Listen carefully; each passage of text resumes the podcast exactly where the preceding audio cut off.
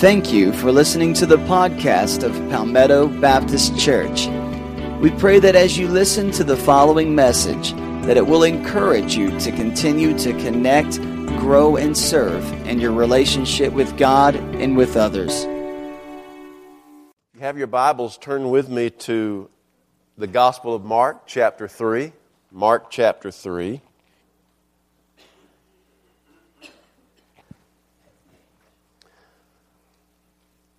Here's a question for you Does God need our help? Does God need our help? The answer to that question is no and yes. No, He doesn't, but yes, He does. And we're going to talk about that here in this message today. The title of the message is Need Some Help. It's from the Gospel of Mark, chapter 3 beginning with verse 13. The Gospel of Mark was written uh, to encourage Christians during the 60s, not the 1960s, but the 60s. Uh, some Christians were being killed, others were being tortured. It was not a good time to be a Christian in the Roman Empire at that time. And Mark is writing to encourage these Christians because they were undergoing persecution that they did not expect to experience. That wasn't what was supposed to be part of the Christian life, uh, if you're a new Christian especially. And so uh, he's writing to encourage them and to admonish them to persevere in their Christian faith. And he's writing in a hurry. Uh, he, he, he feels an urgency to write to these people. He's writing much like a newspaper journalist, many newspaper journalists would write today. Uh, I don't know if you've noticed, maybe you have, if you're a newspaper reader, especially an online newspaper reader. Um, newspaper articles these days have to catch your attention quickly, get to the subject, establish the conflict, draw in the customer, and then finish it quickly. And if, if an article doesn't do that, doesn't succeed in, in bringing you in quickly, most of the time we check out. This morning I was reading the newspaper early and I'll tell you why I was reading it really early. I know that uh, the time changed this morning, and so most everybody uh, lost an hour of sleep. That does not give anybody an excuse for going to sleep during this message, however. Uh, this morning, I got up uh, two hours early by mistake. And here's the reason the clock that I use for an alarm I, before I went to bed last night, I set it up an hour, you know, spring forward, right? What I did not know was that my beautiful wife, yesterday afternoon, had already set that clock up an hour. So when my alarm clock went off this morning, I was up a lot earlier than you were and didn't even know it. Yeah. So this is going to be the grumpiest sermon you've ever heard in your life. Yeah.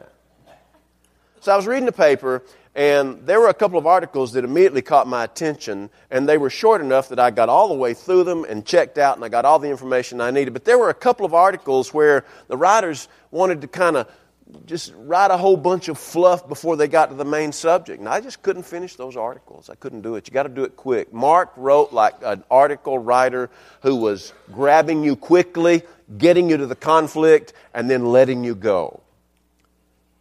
He's in a hurry. Jesus went up on a mountainside and called to him those he wanted. And they came to him.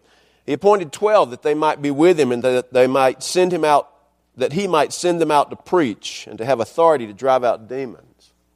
These are the twelve he appointed Simon, to whom he gave the name Peter, Petros in Greek, Rocky in slang English. James, the son of Zebedee, and his brother John, to them he gave the name Boanerges, which means sons of thunder. Jesus liked giving nicknames to people. Andrew, Philip, Bartholomew, Matthew, Thomas, James, son of Alphaeus, Thaddeus, Simon the Zealot, and Judas Iscariot, who betrayed him. One of the most incredible realities of Christian faith is that although God can do everything that He does without any of us.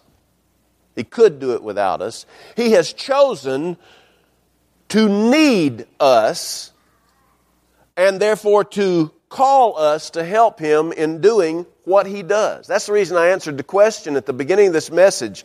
The question was, does God need us? No, technically, He does not. There's nothing that we do that God couldn't do and do it better. He could certainly preach better than any preacher I know. He could send angels to sing for us, and He could have uh, uh, people in heaven, prophets, for instance, to come back and do the praying for us. He could do all of that, and it could be done so much better than we could do it. And yet, God chooses to need us. He'd have to choose to need us because outside of Him choosing, He has no need of anything, but He chooses to need us, to call us, to use us. And so our, our response is to uh, serve Him, to enter a relationship with Him, and to serve Him. The mission statement of our church is connect grow and serve, connecting with God and other people in worship, growing in our relationship with God and other people through our small groups and Bible study classes, serving God by serving people in our community and around the world. And, and our our stance is that we are not fully maturing as Christians until we have progressed all the way through to serving, and yet while we're serving, we're continually connecting, continually growing, so that we can continually improve in our serving.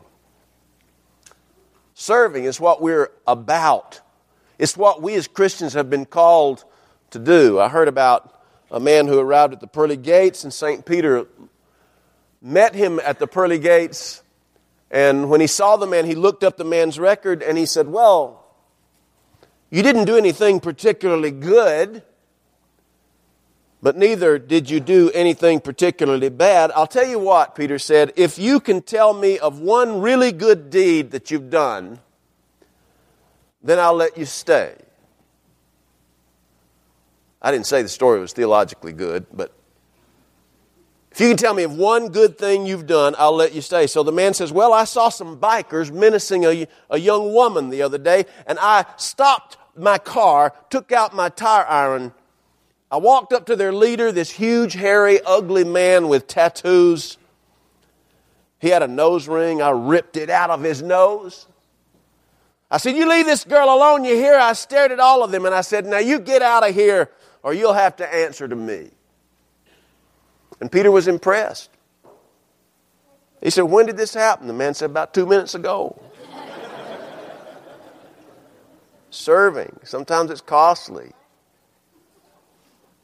In this passage of Scripture, Mark describes Jesus calling his disciples. Jesus needs their help.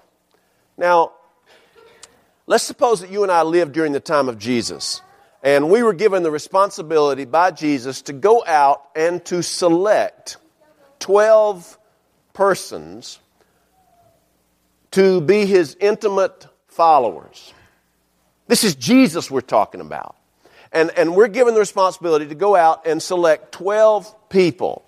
What qualifications would you require? I mean, try to pull yourself away from the scripture. I know that we have, we have read this scripture so many times or heard it preached or taught so many times that we're actually too familiar with it. It's hard to divorce ourselves from it. But try to close the book on that, that text for just a moment and imagine yourself being given the responsibility to select helpers for Jesus.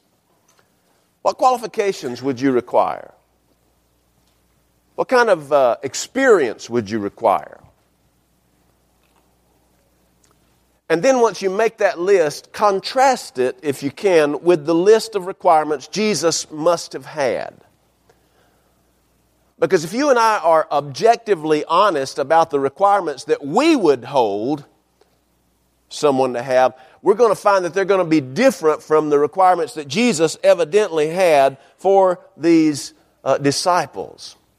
John MacArthur, the pastor John MacArthur, described these men this way. He says, Now, when we think of the 12 apostles, disciples, Typically, he says, if you have any kind of background in church or going into a cathedral, you've seen the stained glass apostles, apostles that are engraved in stained glass. He says they're typically elevated in some transcendent way, somewhere just below God or, or just below Jesus or in some very prominent location because the assumption is that these were the highest and the best and the classiest and the most religiously ascended of all Christian masters.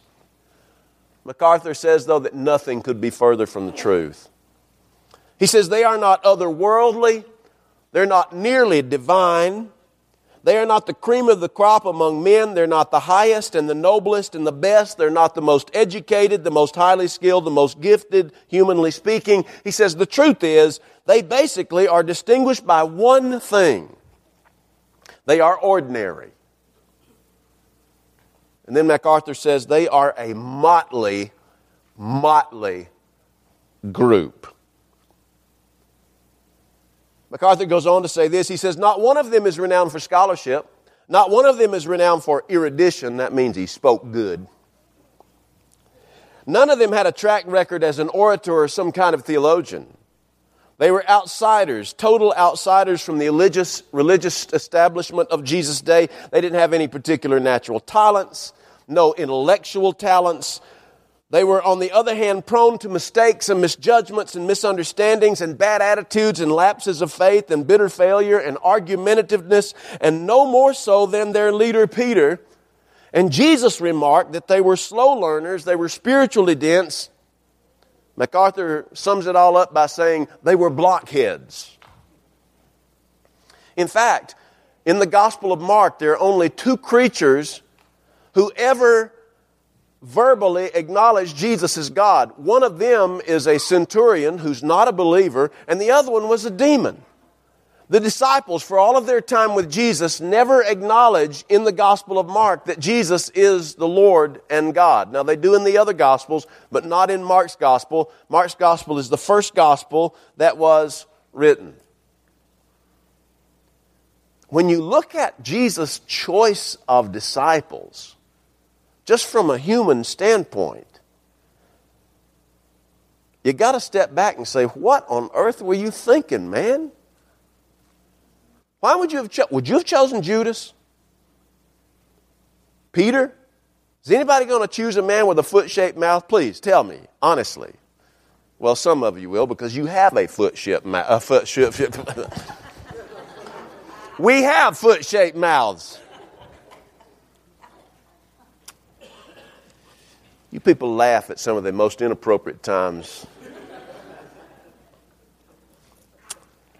we could find fault with Jesus for his ineptitude in choosing his helpers, or we can find encouragement in the fact that Jesus chose as his helpers people who are, were like us. I want to tell you four things about God needing help and the helpers he chooses. First off, I want you to notice from this text that Jesus calls ordinary people to service.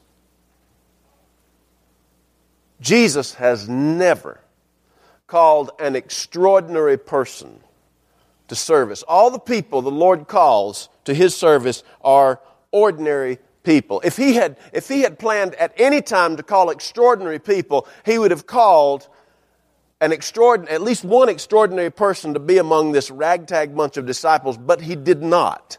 He called ordinary people. Some of them were fishermen, some of them were uh, farmers. One of them was a tax collector, and he was only a tax collector for the Romans because evidently he couldn't find anything else to do.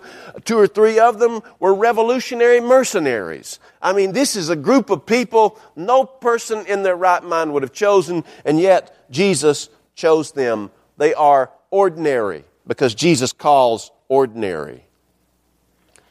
About a hundred years ago, there was a theologian and philosopher, a very humble servant of a man, a missionary. His name was Albert Schweitzer. He was also a scientist, one of the most loved people of his day. And one day he was uh, being interviewed, and someone asked him who he thought who he thought would be the greatest person alive in the world at the time that he was living. Who was the greatest person? I might ask you that question right now. Who do you think is the greatest person currently living? What is the name of the greatest person currently living? I think it'd be interesting to, to poll everybody and find out who you think that was.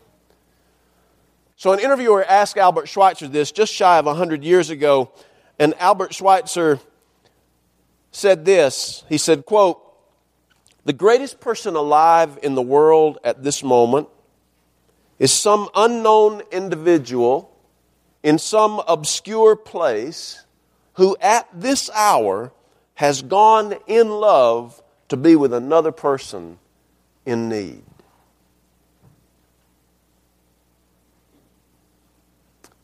An ordinary person. The second thing I want you to get out of this is not only does Jesus call ordinary people, but he calls ordinary people to achieve extraordinary purposes. Don't think for a minute that because Jesus only calls ordinary people that he expects us to continue to be ordinary. That is never the case. God chooses ordinary people but expects and helps us to accomplish extraordinary things. This ragtag group of 12. We know what happens with Judas. But what do the other 11 accomplish? Well, we, we get some hint of what they were accomplishing even in just, within just a few months after uh, Jesus was crucified and resurrected and, and ascended. In Acts chapter 17, these disciples have, have split up and they've gone different ways and they're reaching people for Christ. And, and Acts chapter 17 verse 5 says, says, but the Jews were not, pers- who were not persuaded took some evil men from the marketplace, gathered a mob, and set all the city in an uproar and attacked the house of, J- of Jason, where some of the disciples were staying, and sought to bring them out to the people, but they couldn't find them. And when they did not find them, they dragged Jason and some brethren to the rulers of the city, and here's what they cried out Those who have turned the world upside down have come here. Nobody, nobody would have thought looking at a first glance of these 12 disciples that within a matter of a few months that people would be saying, this ragtag bunch are the ones who have turned the world upside down. And yet that's exactly what happened because God took these ordinary men and through him he accomplished some extraordinary purposes. Third, Jesus calls us not because of our abilities, but because of our potential in Him. You know how I hate church marquees. Have I told y'all that? Have I told y'all that? I don't like them. I don't. They're the cheesiest things I think on the face of the earth. There's a, a sign not far from here that has been the same for the last month. I mean, if you're going to have a church marquee, at least change it every week or so. But there's a marquee, and it says, if you want to make God laugh, tell him your plans. Now, that's a true statement, by the way. I, mean, I, I don't disagree with that, but it just sounds cheesy to me. Actually, though, I think uh, uh, what would be even, uh, even truer to say would be this if you want God to laugh, tell him how blessed he is to have you. Start, start outlining all your different abilities and talents and gifts to God. Now, I can imagine that would make him bend over double just when laughter. God, you have no idea how lucky you are to have me. Actually, that's not the case ever. God will never, ever select a person because of their abilities. In fact, we really have no abilities until God chooses to give us abilities and gifts and talents.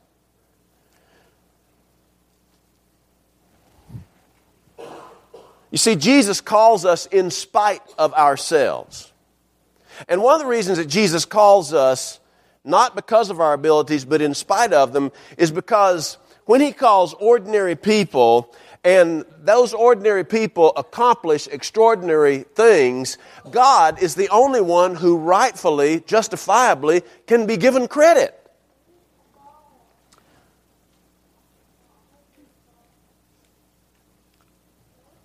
So God calls us not because of our abilities, but because of His potential in us. Ephesians 2 8 says, It's by grace that you are saved through faith, that not of yourselves. It is the gift of God, lest any man should boast. Not only, though, are we saved by grace through faith and kept by grace through faith, but we are gifted and talented and, and uh, endowed with abilities by that same grace. So God calls us to do extraordinary things because of His potential in us. Fourth and finally, the fact that Jesus calls ordinary people is encouraging because that means he'll call you. I wish you had a mirror to look at this morning. I wish you'd pick it up and look at it. And, and when you would look at it, I would want everybody in this room to say, that person in the mirror, God has called him, her, them. Because God has called all of us. There's not a person whom God has not called. And the fact that Jesus would call some ordinary disciples to do extraordinary things, it ought to encourage us because if God can call a Simon Peter or a James and John, who were, had such violent personalities that they fought most of the time, argued much of the time, even argued with Jesus. That's the reason Jesus called them the Thunder Boys. If he can take those kind of people and turn the world upside down, then he can take you and turn our world upside down.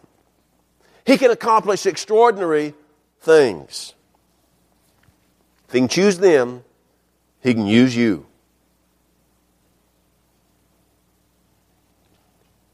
Dr. William Willimon is the professor of Christian teaching at Duke University. He's also the uh, dean of the chapel there. He's United Methodist. And of course, he teaches ministry classes. And in uh, an article for the Christian Century, he writes about a young lady who was taking uh, ministry classes under him a few years ago at Duke University, and the work that she was turning in was just totally unacceptable to him. And so he recounts his conversation with her. He says, This work is really unacceptable. He says, I told this first year divinity student who had just informed me that she would once again not have her paper in on time. You're going to be a pastor, he said to her. Pastors must be punctual. You can't stand up on Sunday and say, Oh, I hope to have a sermon for you today, but first one thing and then another came up. And so we're instead, we're going to break up into buzz groups instead of listening to me preach today. You just can't do that, he told her.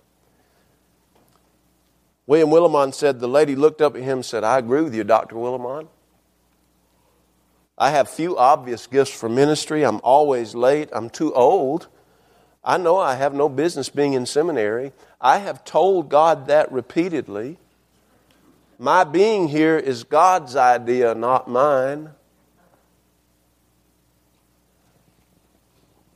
William Willimon said, upon reflection, he said, I realized that she had it right. We are in ministry, in service to God and God's world because we have been called and put here by a God who just loves to make something out of nothing.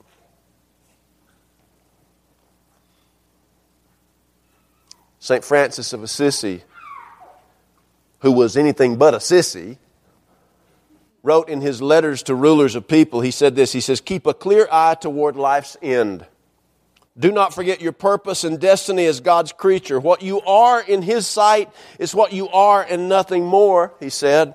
Remember that when you leave this earth, you can take nothing that you have received, these fading symbols of honor, trappings of power, but only what you have given a full heart enriched by honest service, sacrifice, and love. God calls ordinary people to do extraordinary things, and He equips them, gifts them, talents them with everything that we need to be everything that He's called us to be.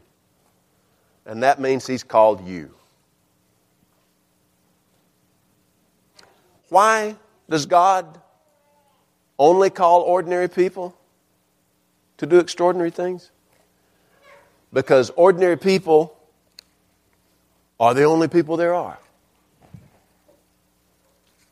Let's pray.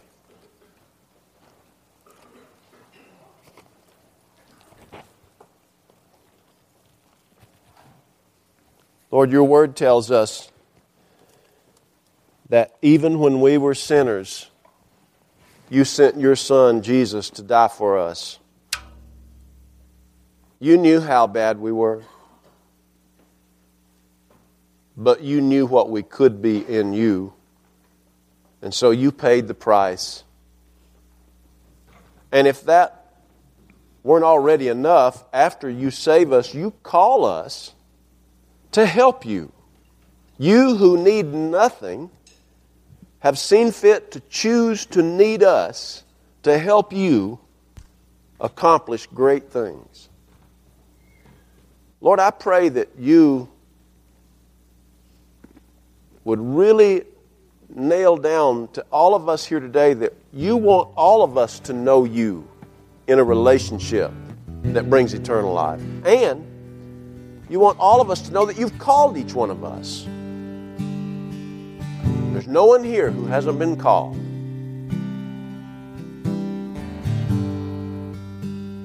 Lord, thank you for only using ordinary people. But thank you for giving us everything we need, including yourself, so that we ordinary people can accomplish extraordinary things. In Jesus' name.